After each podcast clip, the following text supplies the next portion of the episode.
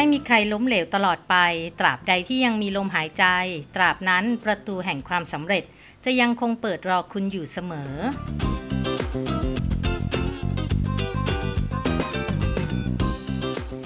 คือกระตุกต่อมความคิดพิชิตความสำเร็จกับ Guru Logistics Podcast ที่ที่เราจะแบ่งปันแนวคิดและมุมมองอีกหนึ่งมุมมอง เพื่อสร้างแรงบันดาลใจและกำลังใจ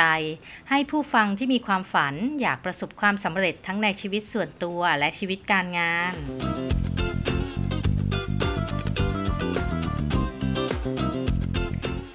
สวัสดีค่ะ ในวันนี้เราจะมาคุยกันเรื่องบุคลิกภาพ 4 แบบในแบบสุดท้ายคือแบบกองหนุนค่ะ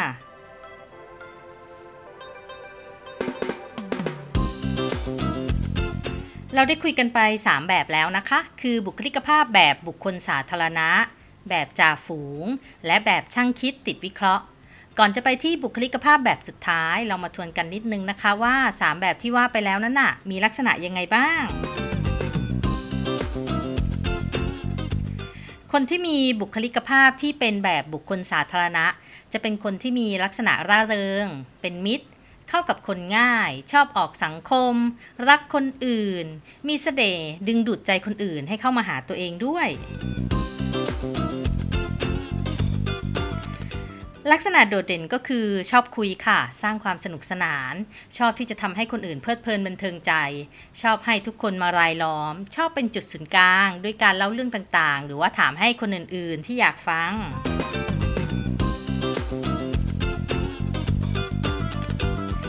ส่วนคนที่มีบุคลิกภาพแบบจ่าฝูงก็คือคนที่มีลักษณะชอบออกสังคมค่ะ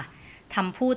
ทำตรง พูดตรงแบบขวานผ่าซาก ต้องการบรรลุเป้าหมายของตัวเอง เน้นที่ผลลัพธ์ หรือตัวเลขบรรทัดสุดท้ายเป็นหลักค่ะ ชอบมีอำนาจควบคุม แต่ไม่ได้หมายความว่าพวกเขาจะเป็นหัวหน้าเสมอไปนะคะ แม้จะอยู่ในตำแหน่งผู้ใต้บังคับบัญชา แต่จ่าฝูงก็มีความสุขได้ตราบที่เขารู้สึกเป็นผู้ควบคุมแผนงานของเขาเองค่ะ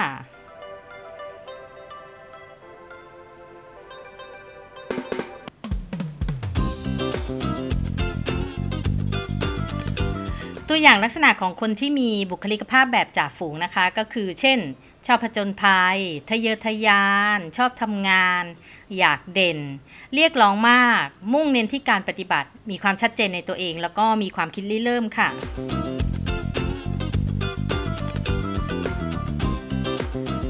ส่วนบุคลิกภาพแบบช่างคิดติดวิเคราะห์ที่เราเพิ่งคุยกันไปครั้งที่แล้วนะคะ เป็นคนชอบแปลความตีความค่ะ แล้วก็วิเคราะห์ข้อมูล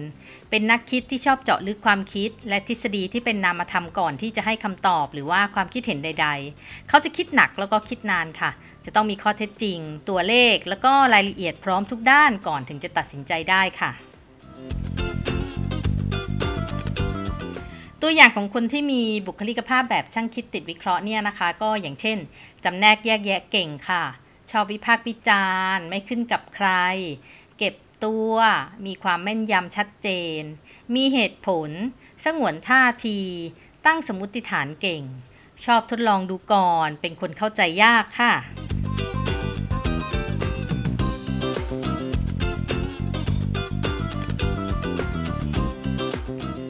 แล้วก็วันนี้เราจะมาคุยถึงบุคลิกภาพแบบสุดท้ายใน 4 แบบค่ะ ก็คือแบบกองหนุน หรือพวกหลังฉากนั่นเองค่ะ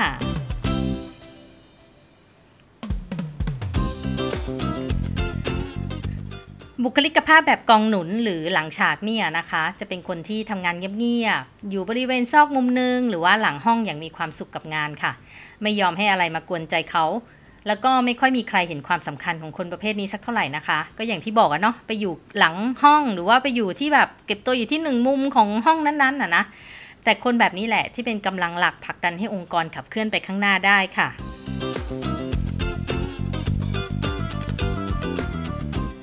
โดยปกติแล้วคนประเภทกองหนุนจะชอบที่จะทำงานหลังฉากค่ะ เพราะว่าเป็นคนที่เงียบๆเก็บตัว ชอบทำงานตามขั้นตอนที่กำหนดไว้ มีความอดทนสูง มักจะทำงานที่คนอื่นมองว่าน่าเบื่อได้ งานประเภทเก็บสถิติแล้วทำบัญชีอะค่ะ พวกวิศวกรรมเขียนแบบ พวกคอมพิวเตอร์ แล้วก็เครื่องยนต์กลไกต่างๆ เนี่ยเป็นของโปรดของพวกเขาเลยล่ะ พวกกองหนุนเนี่ย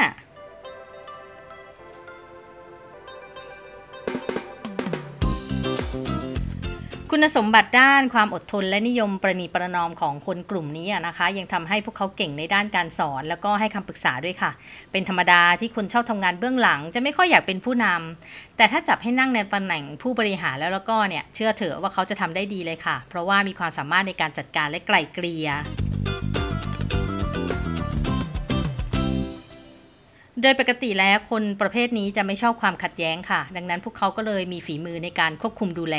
ให้อะไรต่อมีอะไรดำเนินไปอย่างสอดประสานกันได้ด้วยดีเลย พวกเขาชอบที่จะให้ทุกอย่างมีระเบียบ และเป็นไปตามแผนที่กำหนดไว้ค่ะ จุดแข็งอย่างหนึ่งของกองหนุนก็คือ ภาวะจิตใจที่มั่นคง สม่ำเสมอ วางใจได้มากที่สุด พวกชอบทำงานหลังฉากจะมีความสุขที่สุดเมื่อบรรยากาศสงบสุขแล้วค่ะ ปลอดจากความขัดแย้ง พวกเขาจะพอใจอย่างมากเลยที่ได้จัดการช่วยให้คนอื่นบรรลุเป้าหมาย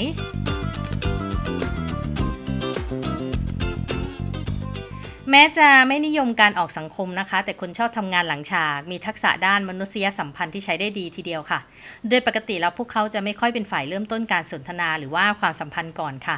แต่พอเริ่มต้นขึ้นมาแล้วเนี่ยเขาจะเป็นความเขาจะมีความเป็นมิตร แล้วก็มีอารมณ์ร่วมเป็นพิเศษเลย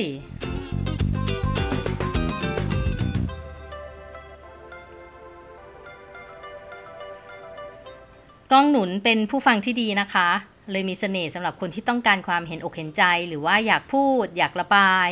เพราะคนที่เป็นประเภทกองหนุนเนี่ยนะคะ มักจะเป็นคนที่สุภาพไม่ชอบขัดคอใคร แต่ก็มีบ้างบางเวลานะที่เวลาที่เขาถูกต้อนเข้ามุมเนี่ย โดยคนหรือว่าสถานการณ์ที่เข้ามาคุกคาม พวกเขาก็จะตอบกลับไปค่ะ ซึ่งก็จะทำให้คนที่มาคุกคามแบบงุนงงแบบคาดไม่ถึงไปเลย แต่การที่เขาไม่ชอบขัดคอใครเนี่ย ใครว่าอะไรก็ว่าตามเนี่ยทำให้คนอื่นเห็นเป็นจุดอ่อนได้ แล้วก็โดนเอาเปรียบอยู่บ่อยๆ ค่ะ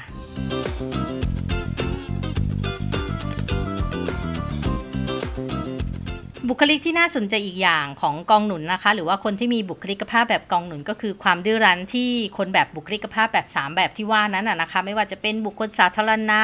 เออช่างคิดติดวิเคราะห์หรือว่าแบบจ่าฝูงเนี่ยยอมแพ้ไปเลยค่ะ ถ้าเมื่อไหร่ก็ตามที่คนประเภทนี้ประเภทกองหนุนยืนหยัดปฏิเสธแล้วก็ลืมไปได้เลย ว่าเขาจะเปลี่ยนจุดยืนของเขาได้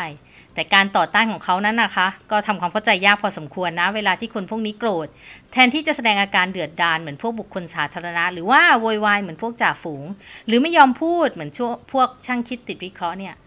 คนประเภทกองหนุนจะทำเพียงแค่ ไม่พิมพ์รายงานให้คุณทำที่คุณต้องการเท่านั้นแหละ หรือถ้าคนคนนี้เป็นสมุดบัญชีนะ หรือว่าทำงานบัญชีนะ คุณจะไม่มีทางได้เช็ค หรือว่าเงินสดสำหรับค่าใช้จ่ายใด ๆ ที่คุณไปเบิกเลยล่ะ จนกว่าปัญหาจะได้รับการแก้ไขเรียบร้อยแล้ว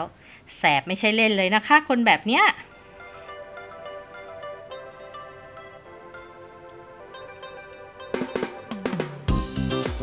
แต่ยังไงซะ คนที่มีนิสัยสนับสนุนคนอื่นแบบกองหนุนนี้นะคะ ก็ยังมีชื่อเสียงในแง่ที่เป็นคนมีอารมณ์ขันแบบตลกหน้าตายอยู่นะ ตัวอย่างของคนที่มีบุคลิกภาพแบบกองหนุนนะคะ ก็อย่างเช่นทำตามแบบแผน พิถีพิถันมาก อนุรักษ์นิยม มีระเบียบวินัย เน้นการปฏิบัติ อดทน สงบเสงี่ยม ติดดินและแน่วแน่มั่นคงค่ะ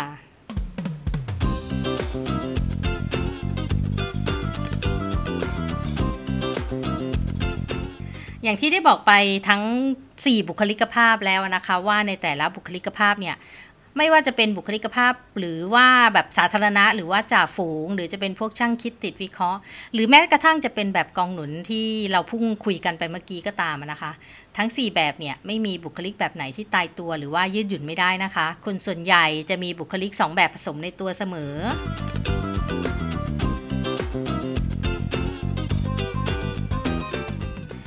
คนที่มีบุคลิกภาพแบบหนึ่งโดดเด่นเป็นพิเศษ ก็อาจจะปรับตัวเองไปสวมบทคนที่มีนิสัยอีกแบบหนึ่งได้เวลาจำเป็นค่ะ ความสามารถในการปรับตัวนี้เนี่ยมันเกี่ยวข้องกับพุทธิภาวะทางอารมณ์ แล้วก็ความเคารพในตัวเอง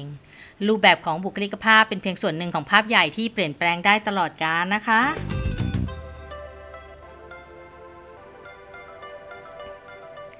เช่น คนที่มีบุคลิกภาพแบบกองหนุนในวันหนึ่งถ้าต้องลุกมากุมบางเหียน แล้วก็สั่งการแทนแม่ทัพก็เป็นได้นะ ทั้งทงๆที่โดยบุคลิกภาพแบบของเขาแล้วเนี่ย ไม่ใช่เลยที่จะมาเป็นพวกชอบสั่งการ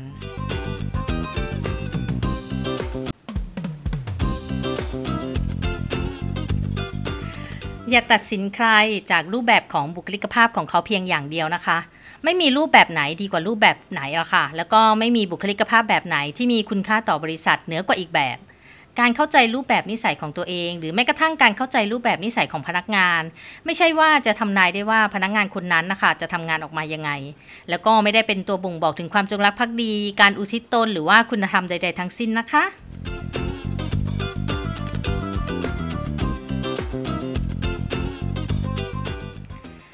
ในอดีตที่ผ่านมานะคะ ไม่แน่ใจว่าปัจจุบันยังมีหรือเปล่าที่หลายองค์กรก็มักจะใช้แบบทดสอบแบบนี้มาเพื่อคัดกรองหรือว่ากำจัดพนักงาน จริง ๆ แล้วแบบทดสอบบุคลิกภาพมันก็เป็นเพียงเครื่องมืออย่างหนึ่งที่ช่วยให้เข้าใจว่า คนเรามีวิธีการเข้าถึงปัญหาสถานการณ์ แล้วก็การตัดสินใจกันยังไงค่ะ เราใช้ลักษณะของบุคลิกภาพเพื่อจะได้เข้าใจว่า คนเราทำสิ่งที่ตัวเองทำด้วยเหตุผลไหน ไม่ใช่เพื่อพิพากษาเขาจากสิ่งที่เขาทำค่ะ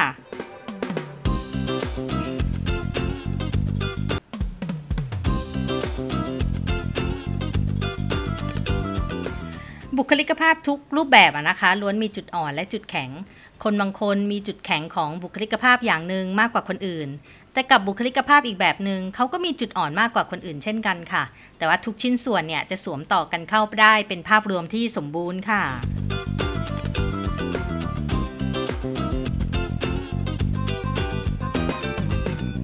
จบไปแล้วค่ะสำหรับซีรีส์บุคลิกภาพ 4 แบบ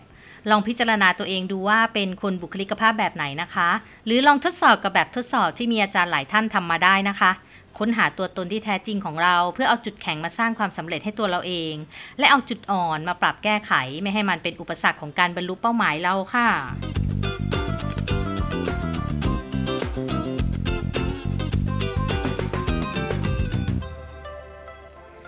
สำหรับวันนี้กระตุกต่อมความคิดพิชิตความสำเร็จกับกูรูโลจิสติกส์พอดแคสต์ต้องไปก่อนค่ะ แล้วพบกันใหม่ในตอนหน้านะคะ ติดตามฟังกันได้ทั้งในพอดแคสต์และใน YouTube หรือว่า Facebook Fanpage ได้ค่ะ ทั้งหมดใช้ชื่อช่องว่ากูรูโลจิสติกส์ค่ะ อย่าลืมกดติดตาม กดแชร์ หรือว่ากด Subscribe หรือคอมเมนต์แนะนำมาได้นะคะ ว่าอยากให้เล่าเรื่องอะไรบ้าง